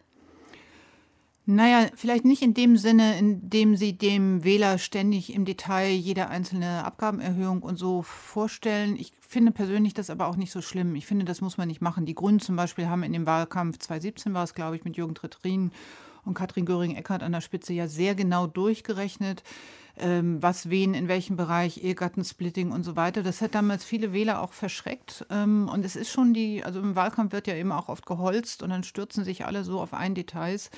Deswegen finde ich es persönlich nicht illegitim, da jetzt in dieser heißen Phase nicht ständig mit allen Details zu kommen, sondern wie Robert Habeck, der hat da ähm, die Metapher, die er immer verwendet, fällt mir gerade nicht ein. Ich glaube, er sagt, er will die Wähler umarmen oder einladen oder irgendwie sowas. Das finde ich ist schon eigentlich der sympathischere Gestus, erstmal Menschen gewinnen und begeistern zu wollen. Ähm, und gleichzeitig eben zu sagen, was so für Zeiten vor uns liegen, was die Herausforderungen sind. Das dann schon, aber nicht im Sinne von irgendwie immer so einen detaillierten Abgabenzettel präsentieren. Aber Herr Faas, sind wir Wählerinnen und Wähler so dumm, dass wir das nicht merken? Ich meine, man ist doch lieber, man hat doch lieber einen Politiker, der ehrlich ist, statt dass man sagt, die da oben, die lügen alle und die haben uns nicht die Wahrheit gesagt. So dumm ist doch niemand. Oder wollen wir belogen werden, in Anführungsstrichen? Nein, wir wollen nicht belogen werden. Und da muss man ja auch sagen, es ist ja schon immer noch politische Kultur, dass wenn ein Politiker, eine Politikerin wirklich der Lüge überführt wird, dann führt das eigentlich immer noch zu einem Rücktritt. Also das sind wir wirklich nicht bereit zu akzeptieren nur zwischen, was Frau Nia ja auch gerade angesprochen hat, zwischen die volle Wahrheit sagen und bei einem Themenkomplex bestimmte Dinge stärker in den Vordergrund rücken und andere vielleicht doch eher verschweigen. Das ist ja noch nicht unbedingt eine Lüge, aber es ist eben trotzdem eine, eine bestimmte Sicht auf die Dinge, die der eigenen Partei eben auch nützen soll. Ähm, und das ist letztlich auch Wahlkampf, dass Parteien eben sagen, wir stehen für bestimmte Dinge, die uns wichtig sind und natürlich andere Dinge gerne verschweigen. Wenn wir an die Afghanistan-Debatte denken, auch da geht es ja jetzt gar nicht so sehr darum, dass das gelogen worden ist, ähm, aber dass vielleicht einfach Fehleinschätzungen stattgefunden haben. Und das ist in einer Wahlkampfsituation dann, dann auch wirklich schwer. Wir sollten nämlich daran denken, wenn wir die Personen, die wir jetzt da wählen, die die nächste sozusagen Regierung, die nächste Kanzlerin, der nächste Kanzler ist, jetzt schon in einem Maße sozusagen ähm, ähm, ja porträtieren, dass sie eigentlich, dass man ihnen nichts glauben kann, dass sie nur lügen, dann stehen uns wirklich harte Zeiten bevor. Denn wir müssen diesen Personen vertrauen. An vielen Stellen bemühen sie sich ja wirklich auch sehr. Und vielleicht letzter Punkt mit Blick auf den Wahlkampf. Es gibt sehr, sehr schöne Analysen ob Parteien eigentlich das, was sie in Wahlkämpfen versprechen, in der Folge auch umsetzen. Und das tun sie in, in einem wirklich überwältigend hohen Maße. Also da hat Politik manchmal auch schlicht und einfach ein Imageproblem, wo wir dann auch ein Stück weit alle selber gefragt sind. Aber das war ja genau Ihr Punkt. Wollen wir belogen werden? Ich glaube, so die ganze Wahrheit, da sind wir manchmal ganz froh, wenn uns die tatsächlich nicht präsentiert wird. Mhm. Darf ich noch eine Ergänzung dazu machen? Also ein Punkt, der da für mich auch reingehört, über den ich mich seit 20 Jahren ärgere, ist, dass äh, Regierungsparteien eigentlich immer alle möglichen Sozialleistungen so terminieren, dass sie kurz vor der Wahl in Kraft treten. Und das ist jetzt zwar nicht im engeren Sinne unehrlich, aber da, das ist so, weil Sie sagten, traut man den Wählern eigentlich mhm. nicht zu oder ja. will man denen nichts zumuten und so wo ich immer gedacht habe, so doof sind wir nicht. Das ist irgendwie so, so die Unterstellung der Käuflichkeit und Korrumpierbarkeit und so. Und also zum Beispiel werden immer, die, die Rentenerhöhungen finden ja nicht Anfang des Jahres statt, sondern immer zum 1.7. Das ist also schon immer so. Und ähm, es sind eigentlich in allen Wahlkämpfen immer kurz vor der Wahl am Juli des Wahljahres die Renten ganz besonders stark gestiegen. Obwohl wir eigentlich ein Rentensystem haben, das von so Ad-Hoc-Eingriffen frei sein soll ähm, ist das immer passiert. Und das, das, das, das fällt für mich so unter das Stichwort, wie ernst nehmen wir den Wähler eigentlich? Die Rente beschäftigt auch Christiane Heidenreich. Sie ruft uns an aus Märkisch-Oderland. Guten Morgen, Frau Heidenreich. Guten Morgen. Es beschäftigt mich nicht nur die Rente, es beschäftigt mich, dass im Wahlkampf ein Thema überhaupt nicht vorkommt, zum, zumindest mich nicht erreicht hat, nämlich gibt es Erhöhungen, egal ob Rente oder sonst was, dann sind diese Erhöhungen in der Regel prozentual. Das heißt also, wer wenig hat, bekommt wenig dazu. Und den Umkehrschluss muss ich jetzt vielleicht nicht noch sagen. Äh, das bedeutet aber, dass der soziale Abstand innerhalb der Gesellschaft vergrößert wird. Und meines Wissens ist bisher, vielleicht können Sie mich verbessern, keine der Parteien, aber auch nicht die Gewerkschaften an der Stelle, die sagen, so. Mhm. Jetzt sind Sie gerade weg, Frau Heidenreich, aber wir haben das noch verstanden, so geht es nicht, war, glaube ich, der letzte Satz. Ähm, Frau Nia, wäre es gerechter, Renten nicht prozentual zu erhöhen? Naja, ich glaube, dass es nicht ganz so stimmt, wie Sie es eben gesagt haben. Es gibt schon auch Pauschalbeträge im, im Sozialbereich, also Kindergeld, ne, da, da geht es dann immer um 20 Euro mehr oder 40 Euro mehr. Und äh, auch bei der Rente, wenn so über die Grundrente gesprochen wird, über Freibeträge, da wird schon auch mit Pauschalbeträgen ganz bewusst gearbeitet, genau aus den Gründen, die Sie eben genannt haben. Und ich finde auch beim Mindestlohn ist es ja auch gelungen, mit einer plakativen Zahl zu, also deutlich zu machen, um welchen Betrag es geht. Ähm, insofern teile ich diese Beschreibung nicht so ganz. Teilen Sie die Beschreibung der Gewerkschaften? Also offenbar ist Frau Heidenreich auch enttäuscht von den Gewerkschaften die sind einfach in den Wahlkämpfen nicht mehr so ein machtvoller Faktor wie früher. Und die Gewerkschaften haben eben doch oft das Interesse der abhängig Beschäftigten, völlig legitimerweise, im Blick. Und das sind aber eben nur, ist eben nur ein Teil der sozial benachteiligten Menschen im Land. Also das ganze Thema Alleinerziehende und so weiter ähm, ist zum Beispiel jetzt für die nicht so prioritär wie vielleicht für Wohlfahrtsorganisationen oder Feministin und ist aber auch eine große soziale Frage. Und da geht es eben nicht nur um die Mütter oder Väter, sondern auch stark um Chancengerechtigkeit für die künftigen Generationen. Wir haben also jedes fünfte Kind, glaube ich, in Deutschland lebt in Armut. Mhm. Und das ist für mich wirklich eines der Themen, das eigentlich viel, viel weiter nach oben auf die Agenda gehört. Und zwar nicht nur aus Gerechtigkeits- und Solidaritäts- äh, empfinden, sondern auch als Zukunftsthema für die Frage, wie wird in Deutschland eigentlich in 20 Jahren das Geld verdient und wer soll das tun, mit welcher Bildung. Frau Heinreich, danke für Ihren Anruf. Genauso wie Sie beschäftigt auch Detlef Mose die Frage nach der Rente. Er schreibt, da ich Anfang kommenden Jahres Rentner werde und meine zu erwartende gesetzliche Rente zum Lebensunterhalt kaum reichen wird, muss ich mir wohl oder übel etwas durch einen Minijob hinzuverdienen. Beim Checken der einzelnen Parteien zum Thema Erhöhung des steuerfreien Grundbetrages für Geringverdiener ist mir nur die FDP positiv aufgefallen.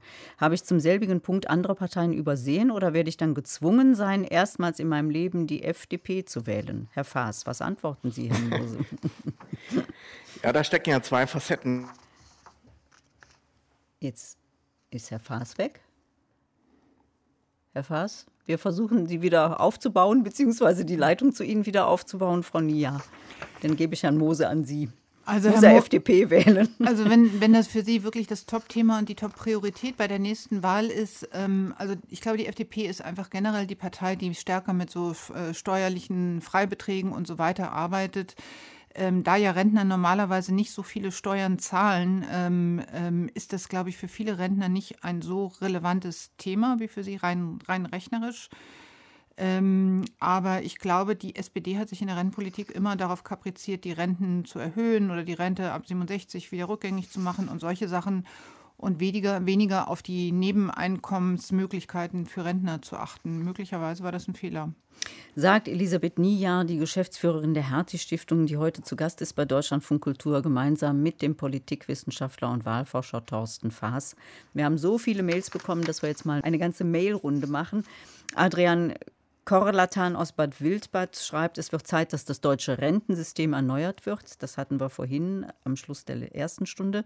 Zum einen, weil immer mehr Geringverdiener mit ihrer Rente nicht über die Runden kommen. Sein Vorschlag, Löhne für Geringverdiener auf eine menschenwürdige Höhe anheben. Auch 12 Euro Mindestlohn scheinen mir teilweise noch zu wenig, je nach Wohnort und Mietspiegel. Frau Nia, wie realistisch ist das? Ähm, es ist nicht ganz einfach, weil äh, das Arbeitgeber zum Teil in strukturschwachen Regionen oder in schwachen Betrieben auch überfordern kann. Ähm, ich wäre eher für Mietzuschüsse bei Geringverdienern in bestimmten äh, teuren Wohnregionen.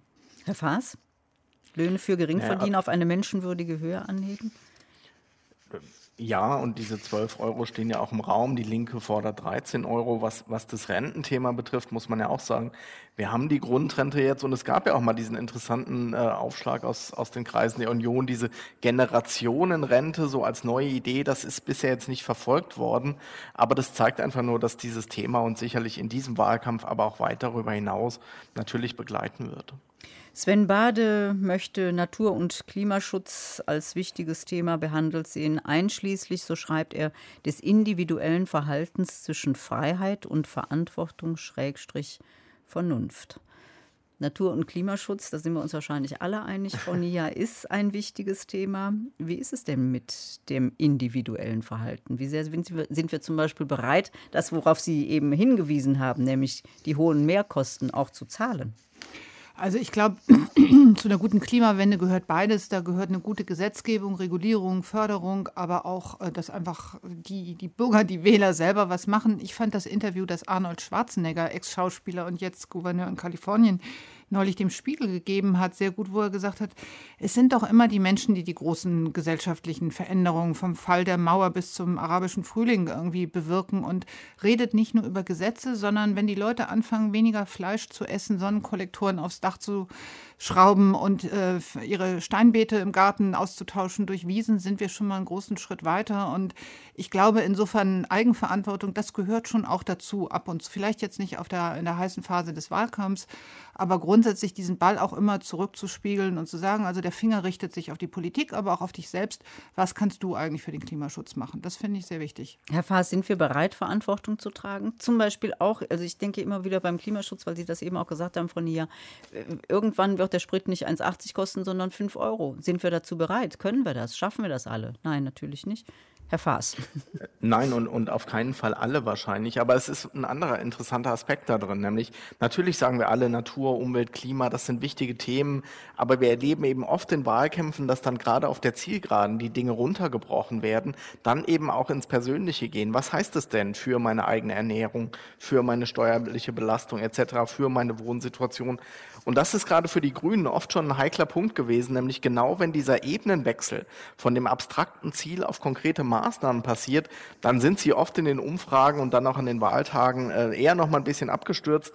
Insofern, ähm, äh, ja, genau dieses wenn es persönlich wird, das ist gerade bei diesen Themen eine riesige Herausforderung. Bin gespannt, wie sich das dieses Jahr entwickelt. Sven Bade möchte außerdem die Bestimmung des Verhältnisses von der Europäischen Union und den Nationalstaaten gewürdigt sehen. Frau Nia. Ja, ich glaube, das ist wirklich auch eins von den unterschätzten Themen. Das ist ja heute unser, unser Motto hier in dieser Sendung. Äh, was kommt eigentlich zu kurz? Und ich finde, es ist sehr, sehr wenig von Europa die Rede.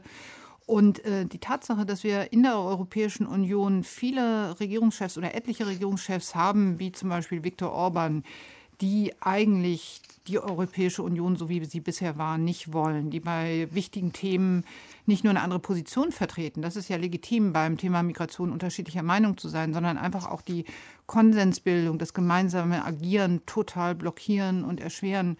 Das ist ein Riesenproblem. Und ich würde mir schon wünschen, dass es äh, bei den Spitzenkandidaten, Annalena Baerbock macht es noch am stärksten, äh, so ein bisschen mehr Macron-Mind gebe, wirklich mit dem Thema Europa offensiv nach vorn zu gehen. Das hätte man jetzt bei Afghanistan auch machen können und sagen können, okay, wenn die Amerikaner nicht mehr die große globale Ordnungsmacht sind und wir trotzdem Interessen haben weltweit. Wer kann das denn machen? Das kann doch dann, also da muss doch die Europäische Union eine wichtige Rolle spielen. Deutschland allein wird es ja nicht schaffen. Ist es realistisch zu glauben, dass man Nationalstaaten, die wirklich nur an sich denken, aber gerne die Gelder der Europäischen Union bekommen, äh, dass man denen sagt, Freunde, entweder macht ihr hier mit in dem Club oder ihr fliegt raus? Herr Faas. Naja, also die europäischen Verträge und, und, und, und Regularien lassen natürlich schon auch gewisse Maßnahmen zu, ähm, die, die in diese Richtung gehen würden. Aber wir reden eben auf europäischer Ebene nicht mehr nur von einem Land, sondern da gibt es ja durchaus inzwischen auch Bündnisse von sehr europaskeptischen Regierungen. Und das macht es sozusagen an den Stellen, wo sie, wo sie ein Einstimmigkeitsprinzip haben äh, und wo dann vielleicht selbst wenn man eine, also Ungarn ist ja so ein Beispiel, ne, weil man sagt, wie, wie gehen wir denn mit Ungarn um? Naja, aber wenn die Polen dann dem immer zur Seite springen, dann, dann sind sie da wirklich sehr schnell in einer Blockadesituation. Ähm, aber auch das, glaube ich, ist, ist kein Wahlkampfthema, wie man generell sagen muss. Ich meine, denken wir vier Jahre zurück, da hatten wir mit Martin Schulz ja auch in einer Person wirklich Europapolitik plötzlich mitten im deutschen Wahlkampf drin und trotzdem hat selbst er sich nicht so wirklich getraut, dieses Thema in den Wahlkampf zu ziehen. Das scheint irgendwie was zu sein, was nicht so recht zusammenpasst. Europa, Europäische Union und Wahlkampf. Es ist dann am Ende doch irgendwie eher eine nationale Perspektive, die in Wahlkämpfen dominiert. Günter Köhler fragt, warum ist das Thema Bildung kein Thema? Unter Corona steht die Schule still, es herrscht großer Personal- und Raummangel. Frau Nia, Sie haben eine Tochter.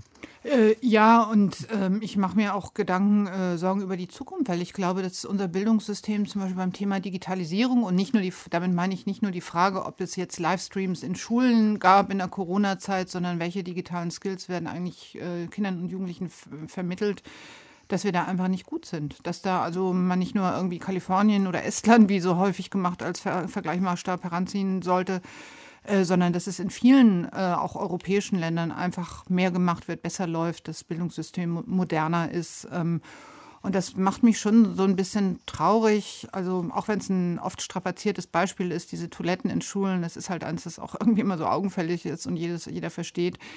In Berlin Mitte hat jedes normale durchschnittliche Bürogebäude eine bessere Ausstattung als irgendwie so 20 bis 30 Prozent der Schulen, die da echt ein Riesenproblem haben. Und die sind in schlechtem Zustand und das ist eine Schande. Und auch wenn es Landespolitik ist, es müsste einfach in, viel stärker in der Agenda dazugehören. Es ist auf vielen Wahlplakaten im Moment zu sehen, das Thema. Insofern kann man nicht sagen, es ist irrelevant, aber das wirklich auch bei der Frage, wie wird nach der Wahl Geld ausgegeben, wie werden Prioritäten gesetzt, da passiert nicht genug und im Moment werden zwar in dieser Legislatur wurden Mittel bereitgestellt, aber die wurden großenteils nicht abgerufen. Und auch da muss die Politik bessere und intelligentere Antworten finden, mehr Personal in den zuständigen Behörden bereitstellen, damit die Milliarden, die zur Verfügung gestellt werden, dann tatsächlich auch in den Schulen ankommen. Herr Faas, wo würden Sie die Prioritäten setzen beim Thema Bildung?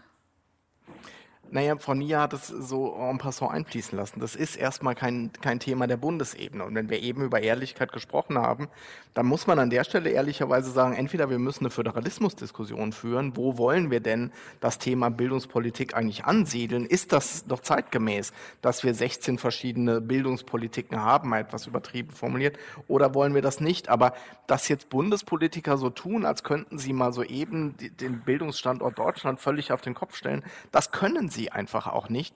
Und insofern ist. Weil ist Bildung ganz, Ländersache ganz, ist. Weil Bildung Ländersache mhm. ist. Und, und das ist dann eigentlich auch ein Teil der Ehrlichkeit zu sagen, da können wir Dinge anschieben, da können wir Anreizprogramme aufsetzen, da können wir über Kofinanzierungen reden, aber wir können nicht mal eben nach in den ersten 100 Tagen sagen, das ist jetzt die neue Bildungspolitik in Deutschland. Ähm, das ist, das haben wir in der Corona-Zeit auch an vielen Stellen erlebt, dann eben auch ein Preis, den man für ein föderales System zahlt an der Stelle. Also Einspruch. Ich finde, Politik macht man doch auch durch Werte. Also wenn jetzt diese ganzen Porträts geschrieben werden, wie tickt ein Politiker und so, man kann doch sagen, deswegen mache ich Politik. Das ist mir einfach super wichtig, dass die nächste Generation gute Chancen hat. Und dazu gehört eben nicht nur Klima, dazu gehört auch Bildung und eine Kanzlerin kann tolle Schulleiter zum Beispiel, die was wuppen oder tolle Lehrer. Also genau wie Gerhard Schröder mal, sorry, wenn ich zum zweiten Mal jetzt mit so jemandem, der schon lange vorbei ist, komme. Der hat ja mal diesen blöden Satz mit alte, faule Säcke über Lehrer mhm. gesagt. Das war fatal in die andere Richtung. Und genauso kann man, also man kann Naming und Shaming bei den Schlechten mhm. machen und man kann aber auch durch Gesten aller Art einfach zeigen, wer hier wirklich einen guten Job für Schüler und für Kinder macht. Und ich glaube, das passiert eben auch nicht, weil wir so wenig Jugendliche haben, weil wir eine überalterte Gesellschaft sind und einfach die Wählergruppe, ich glaube, das Durchschnittsalter, Herr Faas, das werden Sie besser wissen, ist jetzt, mhm. jeder zweite ist über 55, wenn ich es richtig weiß. Also wie alt die Wählerschaft ist, machen sich wenig Leute klar. Ähm, Thomas de Maizière hat kürzlich, kürzlich in einer Markus-Lanz-Sendung gesagt, dass die CDU die Hälfte ihrer Wähler schon mal nicht mehr per E-Mail erreichen kann, weil die so alt sind. Also das muss man sich irgendwie mal klar machen. Und einfach Jugendliche und Kinder sind kein Machtfaktor. Und deswegen brauchen die Erwachsene wie uns, die an ihrer Stelle sagen, dass Bildung wichtig ist. völlig richtig, wobei man natürlich an der Stelle sagen muss, die, die, also die Zahl derer, die über das Schulsystem betroffen sind, und das haben Sie auch gesagt, und die, alle, die wir Kinder haben, kennen das ja, und auch die Großeltern haben es vielleicht in der Pandemiezeit erlebt. Also Betroffenheit reicht ja dann doch weiter in die Gesellschaft hinein. Die Gefahr für einen Politiker ist natürlich, wenn er das macht, was Sie beschreiben, dass er dann sehr schnell äh, möglicherweise dasteht und sagt, naja, jetzt, wo sind denn aber die Taten aus diesen Worten, die du gefunden hast? Und das ist einfach im Mindesten komplex, sozusagen in, die, in den Bereich der Bildungspolitik reinzugehen und damit vielleicht auch für einen Politiker in einem Wahlkampf nicht unbedingt ein attraktives Thema, weil es immer diese Gefahr hat, leere Worte, aus denen nichts folgt, diesen Vorwurf zu produzieren ich bin da inhaltlich ganz bei Ihnen. Das ist ein drängendes Thema, aber ähm, es ist trotzdem eines, was jetzt nicht ein dankbares unbedingt für einen Bundespolitiker ist.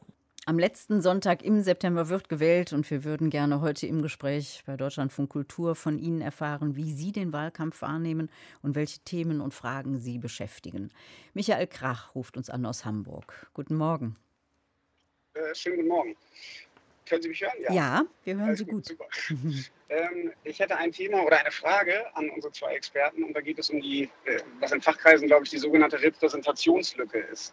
Jetzt übersetzt, ähm, die, die, Parteien machen Wahlkampf für aktivierbare Wählergruppen, also für ihre Klientel. Sie haben es gerade selber gesagt, der durchschnittliche Wähler ist 55 Jahre alt. Ich sehe in Deutschland aber jetzt nicht Jugendliche, sondern wahlberechtigte Erwachsene, die keine Akademiker sind und vielleicht auch, wir haben einen starken Migrationshintergrund mittlerweile, die, sind, die fühlen sich nicht mehr vertreten von dieser Politik und werden immer leichter zu Beute von Populisten, weil die machen einfache Angebote. Und ich glaube, das liegt primär daran, dass unsere schwierigen, komplizierten Themen auch niemand mehr versucht, sag ich mal, nicht Akademikern und nicht politisch Interessierten zugänglich zu erklären.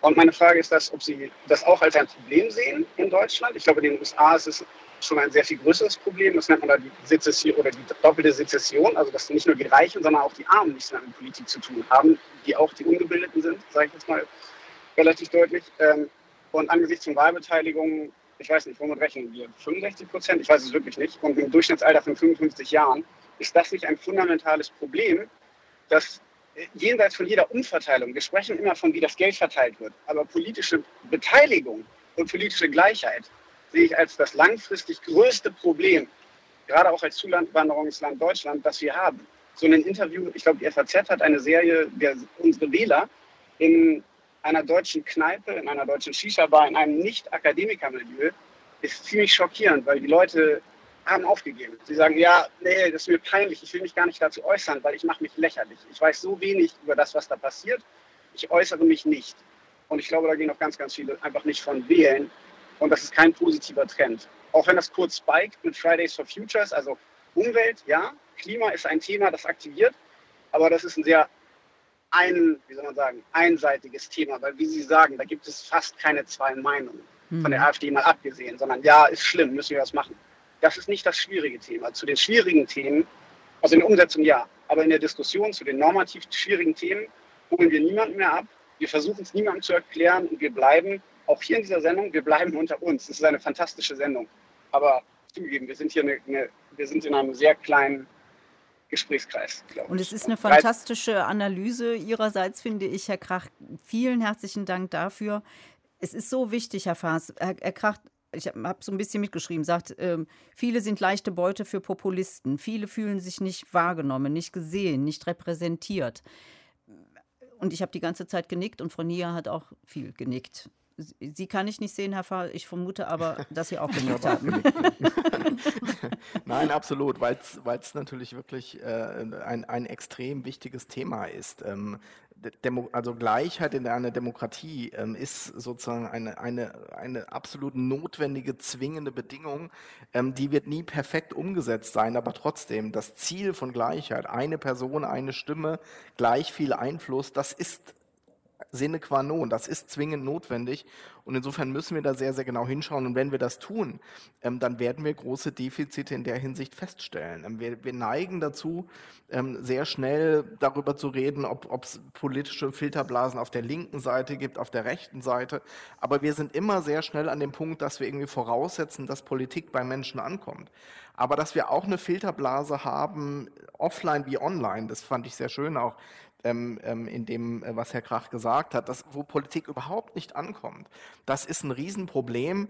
Ähm, das ist dann auch eine Herausforderung für Demokratie, weil in so einem Wahlkampf ähm, sind die Ressourcen knapp, ist Zeit knapp, ist Geld knapp da fehlt sozusagen die Zeit, um vielleicht so eine grundsätzliche politische Bildungsarbeit zu leisten, sondern da werden Parteien, Politikerinnen einfach darauf schauen, wo kann ich jetzt meine Stimmen maximieren. Also gehen sie nicht unbedingt dahin, wo es erstmal vielleicht lange, lange Zeit erfordern würde, um überhaupt die Notwendigkeit von Wählen etc. zu vermitteln.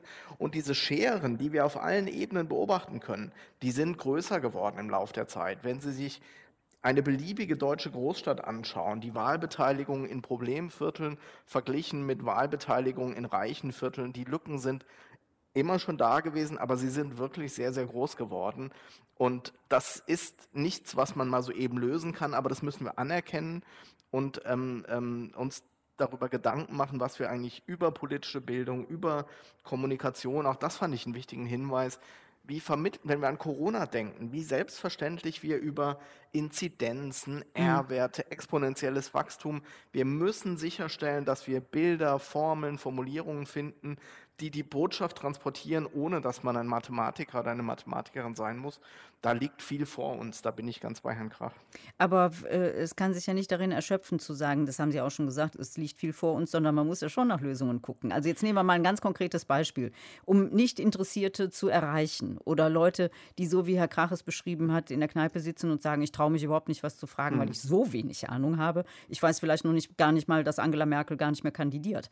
Also wie erreicht man diese nicht interessiert. Macht man da am besten einen Häuserwahlkampf, geht von Tür zu Tür, mhm. klingelt mhm. und sagt, guten Tag, ich bin Armin Laschet, ich erkläre Ihnen jetzt mal, wer ich bin und was ich will? Ja, also niedrigschwellige Angebote ist, glaube ich, immer das Zauberwort. Und wir hatten ja neulich mal diese Situation, wo diese Impfaktion mit der kostenlosen Bratwurst irgendwie verbunden war. Und das fand ich ein super Beispiel, weil, weil man da sehr schnell so gesagt, ach, guck mal, wie lustig ist das denn? Ähm, ähm, die kriegen eine Bratwurst und dann gehen sie aber hin. Aber genau das ist eigentlich die Logik, die wir brauchen. Ein Valomat, ein TV-Duell, ein Haustürbesuch, wo politisch Interessierte wahrscheinlich so, was soll ich denn da lernen? Was soll ich denn aus so einem TV-Duell lernen? Und manchmal lesen sie dann auch in Medien nach einem TV-Duell so wirklich vernichtende Kommentierungen, wie langweilig das war ja. und dass man gar nichts Neues gelernt hat. Ich meine, da müsste man doch auch sagen, wenn Sie als Politikredakteur in einem, in einem TV-Duell was Neues lernen, dann haben Sie irgendwie einen Job verfehlt. Aber dass trotzdem Millionen anderer Menschen da viel lernen und ja. dass man sie auch darin unterstützen sollte, das ist mehr als legitim. Insofern auch den Hinweis nehme ich auch selber sehr dankend äh, gerne auf. Müssen wir so ein bisschen gucken, dass wir nicht vergessen, dass was für uns, das schwang ja so ein bisschen mit, die wir uns sehr intensiv mit Politik beschäftigen, was für uns selbstverständlich ist, für viele andere halt überhaupt nicht selbstverständlich ist. Das wird nicht alles lösen, denn Parteien werden nicht an alle Haustüren gehen, sondern sie werden an die Haustüren gehen, von denen sie sich letztlich Stimmen versprechen. Und das kann man ihnen auch nicht vorwerfen. Insofern müssen wir tatsächlich über eine gesellschaftliche Aufgabe Mobilisierung, man könnte ja zum Beispiel sagen, Haustürbesuche von Seiten naja, politischer Bildung, um einfach zu sagen, hey, bald ist Wahl, können wir Ihnen irgendwie helfen, welche Informationen fehlen Ihnen? Das müssen ja nicht Parteien machen, aber da haben wir tatsächlich noch ein Stückchen Weg vor uns, auch wenn es das ein oder andere Pilotprojekt genau in der Richtung auch durchaus schon gibt. Das müssen, Frau Nie, ja nicht nur Parteien machen, sondern das kann auch eine gemeinnützige Stiftung wie die Hertie-Stiftung machen. Und Sie sind ja dahin gegangen, weil Sie gesagt haben, das war auch eine bewusste Entscheidung dafür, sich für unser politisches System einzusetzen, das so viele für selbstverständlich halten. Aber Demokratie lebt nun mal vom Mitmachen. Was folgt daraus für die Hertie-Stiftung? Welche Ideen haben Sie? Welche Projekte bringen Sie ein, damit Leute mitmachen können und sich stärker für Demokratie engagieren? Ja, also was Herr, was Herr Krach gefragt hat, ist tatsächlich das Thema, mit dem ich so mein täglich Brot verdiene. Ja. Und Herr Krach, wir können uns da auch gerne mal jenseits dieser Sendung austauschen, denn ähm, das, das ist tatsächlich genau das, was wir versuchen. Wir arbeiten eben nicht vorrangig nur in Berlin Mitte, wo, ähm, ja, ich mag diese Formulierung, die können meine Mitarbeiter, glaube ich, schon gar nicht mehr hören. Wir machen kein ähm, Preaching to the Choir, dieses englische äh, Formulierung, wir, wir predigen nicht zur Kanzel sondern versuchen Leute zu erreichen, die nicht sowieso schon ähm, sehr, also bei Pulse of Europe auf der Demo mitlaufen oder so. Deswegen machen wir zum Beispiel Programme in kleinen Kommunen, also Jugendbeteiligung in Kommunen mit weniger als 100.000 Einwohnern. Oft sind das sogar richtig kleine, so mit 12.000, 15.000 Einwohner. Wir, wir glauben, dass Demokratie vor allem funktioniert durch positive Demokratieerfahrung. Also ein Programm heißt zum Beispiel Jugend entscheidet. Da sollen Jugendliche nicht einfach nur mitreden. So Jugendparlamente können auch kontraproduktiv sein, wenn Leute da irgendwie da drin sind und dann hinter das Gefühl haben, das ist alles nur so für Schaufenster. Wir machen also was, wo dann tatsächlich Kommunalpolitiker deren Sachen umsetzen müssen. Wir gehen in Betriebe. Wir haben Unternehmen als Partner entdeckt, um Demokratiethemen voranzutreiben. Da geht es vor allem so auf äh, Online- debattieren und Hate Speech und so. Da arbeiten wir mit Unternehmen zusammen, weil wir gesagt haben, also wo erreicht man eigentlich äh, Leute, die verbringen, wir verbringen alle so viel Lebenszeit am Arbeitsplatz, das ist auch ein Ort des sozialen Miteinanders. Und da bieten wir jetzt in Kooperation mit Unternehmen so Kurse an, weil sie sagen, Herr Faas, niedrigschwellige Angebote, ne, die sind kostenlos, da können die Leute freiwillig mitmachen und kriegen dann so eine Schulung, was mache ich eigentlich, wenn ich Hate Speech im Netz begegne? Also wie, wie, wen, wie ist es eigentlich, was ist eigentlich justiziabel? Also wen kann ich anzeigen?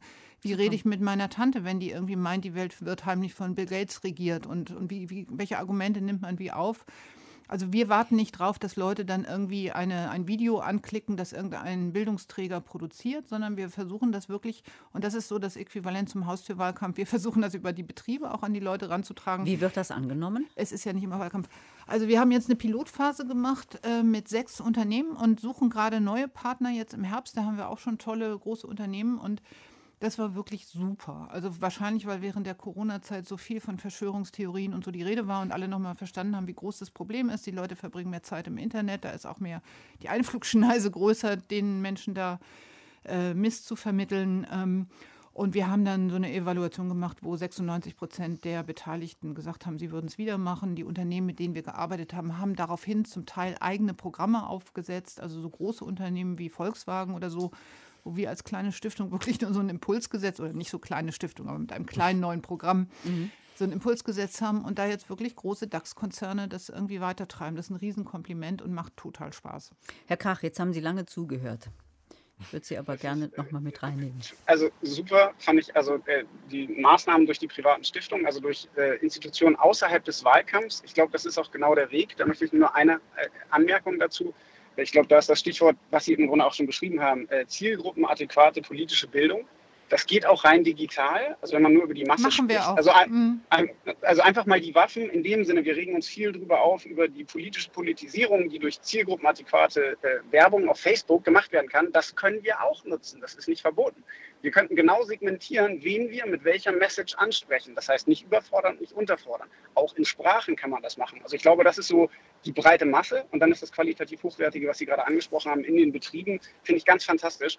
Äh, Damit wir uns nicht zu einig auseinandergehen, darf ich Ihnen noch in einem Punkt kurz ja. widersprechen. Und zwar, wo ich nicht Ihrer Meinung bin, ist, dass das früher alles so viel besser war. Also ich, ich hätte Zweifel, äh, ob zu der Zeit, wo die Leute ihr Kreuz für Willy Brandt oder Helmut Kohl oder so gemacht haben, ob die nicht vielleicht trotzdem dachten, naja, die da oben, die werden das schon irgendwie regeln. Und was habe ich schon zu sagen? Die sind vielleicht zur Wahl gegangen.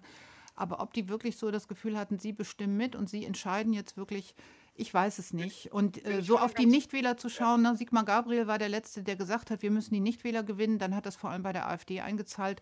So würde man es auch nicht mehr machen. Deswegen ist mein Weg so ein bisschen so von der reinen Wahlbeteiligung wegzugehen und politische Partizipation ein bisschen breiter zu definieren.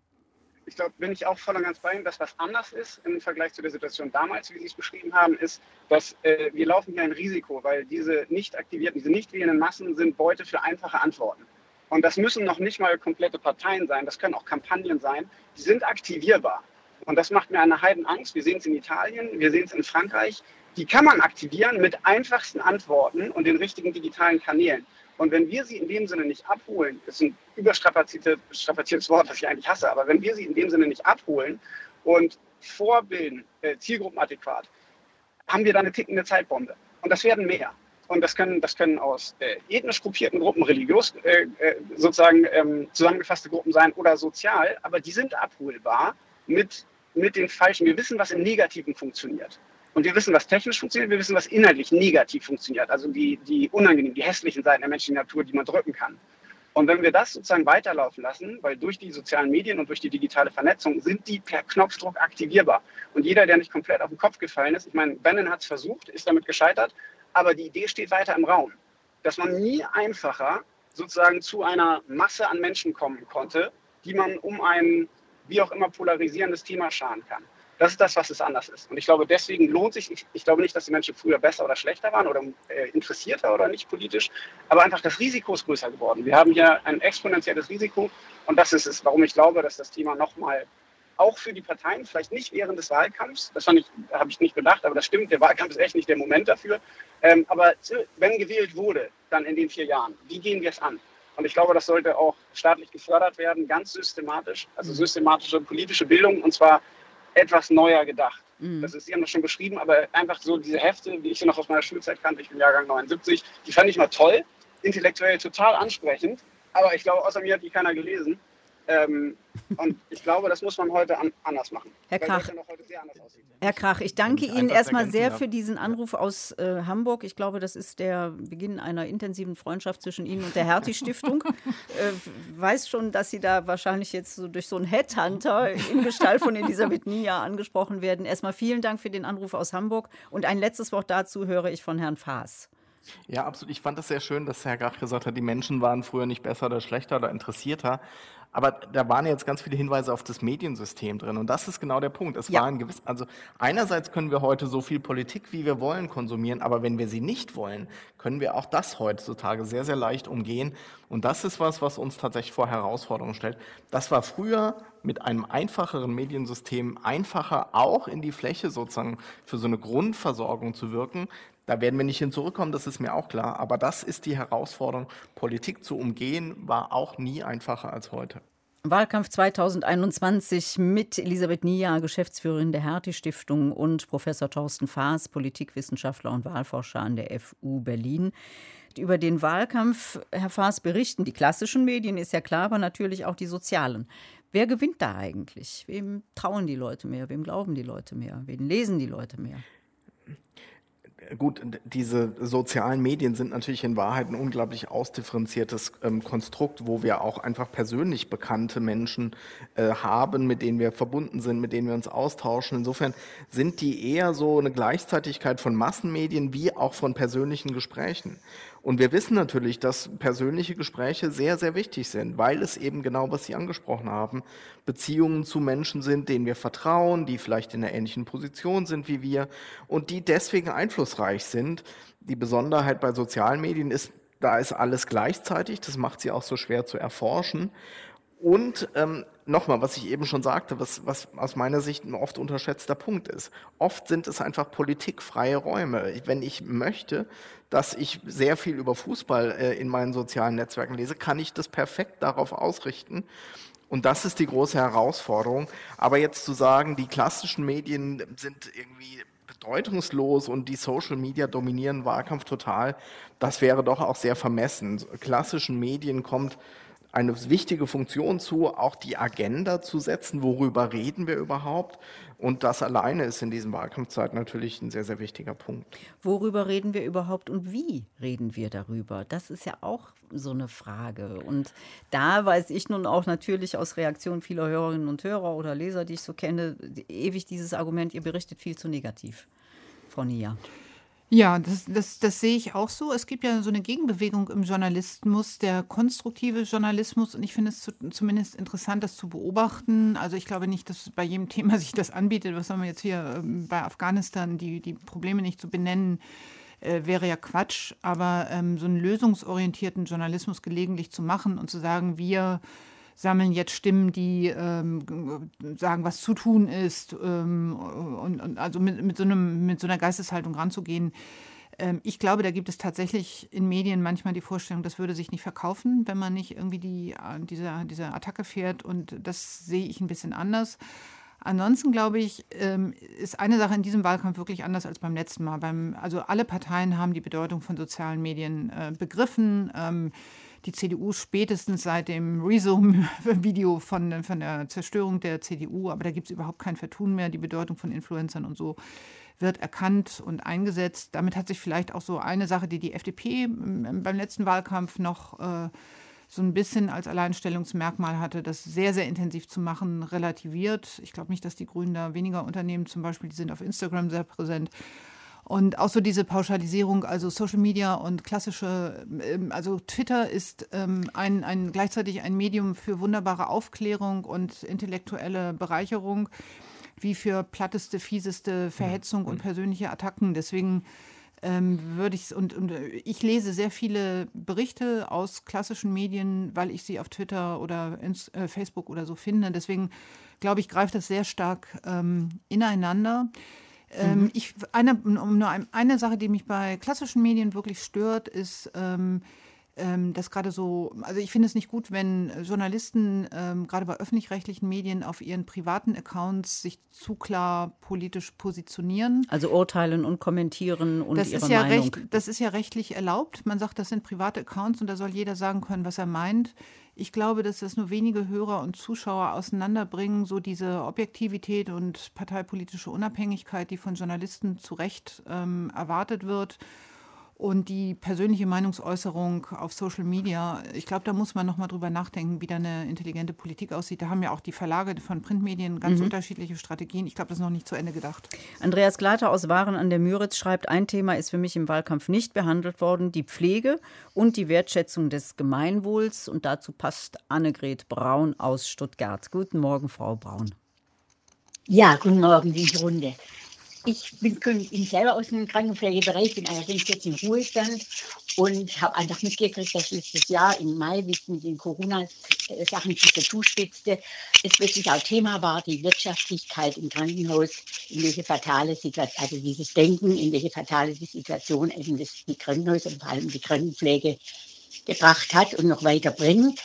Und kurz war das auch das Thema von Herrn Spahn und Herrn Lauterbach, hier eine Umkehr zu schaffen. Und jetzt ist es stille darum geworden. Mhm. Und es geht zwar um die Tariferhöhungen, dass, dass Pflegekräfte mehr verdienen, aber das ist eigentlich nicht der Punkt, sondern tatsächlich, wenn ich arbeiten muss nach wirtschaftlichen Gesichtspunkten, dann ist die Pflege sowas von beunruhig, äh, unbefriedigend. Ja. Und das ist auch der Grund, warum ich sehe, warum die Menschen, also die Männer und Frauen aus der Pflege aussteigen, weil sie eigentlich das, warum sie ihren Beruf gewählt haben, nicht mehr umsetzen können. Ja. Und deswegen plädiere ich einfach dafür, die, oder möchten Sie als Wahlkampfthema, dass die Fallpauschalen und die, zieht, dass das tatsächlich wieder, und zwar nicht auf, in einer schleichenden, langsamen Art, sondern von wirklich jetzt sehr schnell zurückgenommen wird und einfach der Steuerzahler wieder einsteigt in die Krankenhausfinanzierung, ja. dass die Pflege einfach unabhängig wird. Das Frau Braun, danke schön, danke schön für dieses wichtige und neue Thema. Das hatten wir in der Tat noch nicht. Frau ähm, Nia, Entschuldigung. Ja. Ich guckte hier gerade auf Braun und habe gedacht, nee, die hat es wieder. Äh, ja, ja, stehen viele, was, was, was die Hörer nicht sehen, es stehen hier ganz viele Namen auf dem Bildschirm tun, Genau, was ist zu tun äh, im Thema, beim Thema Pflege? Sie haben eben ja auch schon die Überalterung der Gesellschaft angesprochen, wie viele alte Wähler es natürlich auch gibt, die man überhaupt nicht mehr über Mail und, und digital erreicht. Ja, um es mal knapp zu machen, ich habe da viele Jahre drüber geschrieben. Ich sehe da riesigen äh, Reformbedarf, aber das, was äh, unsere Hörerin gerade vorgeschlagen hat, ist nicht ganz so einfach, denn das, was äh, die Pflegekräfte zu Recht nervt und quält. Also viele Protokollpflichten, ähm, viele Auflistungs- äh, und, und eben so die Bewertung, welche Behandlung lohnt sich wie die ist mal eingeführt worden, um Transparenz zu schaffen. Also wenn man einfach nur so generell eine bestimmte Zahl von Betten zahlt und sagt, das Krankenhaus soll selber entscheiden können, wer wann entlassen wird, wird das System dadurch nicht unbedingt besser. Und grundsätzlich erstmal so Zahlen zu erheben und einen Einblick zu bekommen, was wo läuft, hat auch viele Vorteile, wenn man ein gerechtes Gesundheitssystem schaffen will. Deswegen ist das nicht trivial. Also zum Beispiel in, in England, was viele für ein viel besseres System halten, die gerade jetzt so die schlechte Bezahlung von Pflegekräften, da ist ein staatliches äh, Gesundheitssystem mit noch viel mehr Berichtspflichten. Äh, und ähm, ich, ich, glaube, die Antworten liegen woanders als so einer pauschalen Abschaffung von Wirtschaftlichkeit. Mhm. Herr Faas, wir kommen auf einen ganz anderen Aspekt. Dankeschön, Frau Braun, für Ihren Anruf zum Thema Pflege. Swantje Klöckner aus Vietnam schreibt, sie hat eine Frage. Könnte die Regierung nicht eine Art Nationalmannschaft sein, wo die besten Politiker von Deutschland drin sind, anstatt nur eine Partei oder eine Koalition? Wenn man sich das mal anguckt. Wäre das, also wären wir Deutschen so bereit für eine Veränderung, vor allen Dingen im Bundestag, dass man sagt, okay, machen dann eine Nationalmannschaft raus. Ja, das. das ähm, also im Grunde genommen also geht es doch um die, Frage, die brauchen wir, Entschuldigung, dass ich das jetzt noch erweitere, also im Grunde genommen geht es ja um die Frage, brauchen wir mehr Quereinsteiger in der Politik, dass die mal von ganz woanders herkommen. Zum Beispiel mehr Wissenschaftler im Bundestag, neue Gremien. Herr Faas als ja, das, Parteienforscher das ist, verliert dann sein Objekt der Untersuchung, wenn die Parteien das nicht mehr entscheiden. Äh, äh, vielen Dank, genau, ähm, dass Sie auch nicht denken. ähm, nein, aber es ist natürlich genau der richtige Punkt, denn was, was das, also das eine ist das, was Sie sagen, ne, dass man sagt, die Offenheit von Parteien für Quereinsteiger, aber in der Frage schwingt ja, glaube ich, auch so ein bisschen mit ähm, Experten. Wäre das nicht besser, wenn, wenn Expertinnen, Experten uns regieren würden? Und äh, da bin ich immer sehr, sehr zögerlich, ähm, weil, weil natürlich, ich meine, wir wollen den Streit, wir wollen den Wettbewerb, wir wollen verschiedene Angebote und zu glauben, man müsse nur das Richtige tun, das ist eigentlich wirklich schwierig in einer Demokratie und insofern ja, wir wollen gute Leute, aber wir wollen eben auch gute Leute, die für Verschiedenes stehen und die genau. miteinander ringen sollen. Und insofern, vielleicht habe ich die Stoßrichtung nicht ganz richtig verstanden aus der Mail, aber ich bin da immer eher vorsichtig, wenn ich sowas höre. Es gibt Momente, wir hatten es in Italien, wo man sagt, hier geht gerade nichts, wir brauchen jetzt eine Übergangsregierung, lasst das doch Expertinnen, Experten machen. Das sind dann häufig irgendwie Zentralbanker, hat man so das Gefühl, die diese Lücken füllen oder, oder EU-Kommissionspräsidenten. Aber das ist schon ein Spannungsverhältnis, was zur Idee von Wettbewerb, Parteien steht und da schlägt mein Herz, vielleicht aus beruflichen Gründen, eher für Letzteres. Peter Klarus ruft uns an aus Wuppertal. Guten Morgen. Schönen guten Morgen zusammen. Äh, ich habe zwei Aspekte, die mich interessieren, die bisher noch gar nicht kamen. Das ist einmal unser übergroßer Bundestag. Wir haben ja ungefähr 80 Millionen Einwohner. Indien hat zehnmal so viel, aber ein kleineres Parlament. Und wir tendieren zu noch mehr Abgeordneten. Das müsste sich ändern. Kostet ja viel Geld, auch in Altersruhestand umgesetzt hinterher.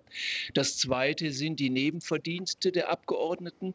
Da lese ich voriges Jahr oder davor 53 Millionen quergerechnet über alle. Im Durchschnitt ist das ein schöner satter Monatsbeitrag zusätzlich. Auch das müsste eigentlich verboten werden.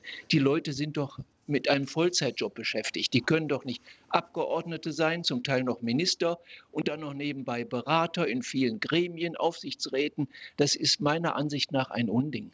Herr Klarus, ich kann das gerne ergänzen. Danke für Ihren Hinweis durch die Mail von Cordula Scheibe. Sie fragt auch, kann, äh, also sie hält eine Verkleinerung des Bundestages für dringend erforderlich und schreibt, dass das in der vergangenen Legislaturperiode nicht gelungen ist, wirft ein bezeichnendes Licht auf die Politiker. Die Pensionsansprüche, die sich aus der Tätigkeit des aufgeblähten Bundestages ergeben, zahlt der Steuerzahler.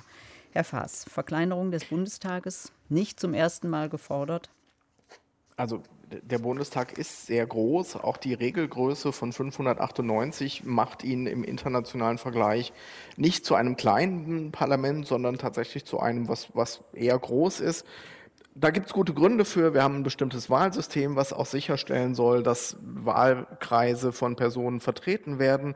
Und Demokratie darf auch Geld kosten. Das würde ich schon auch nochmal betonen.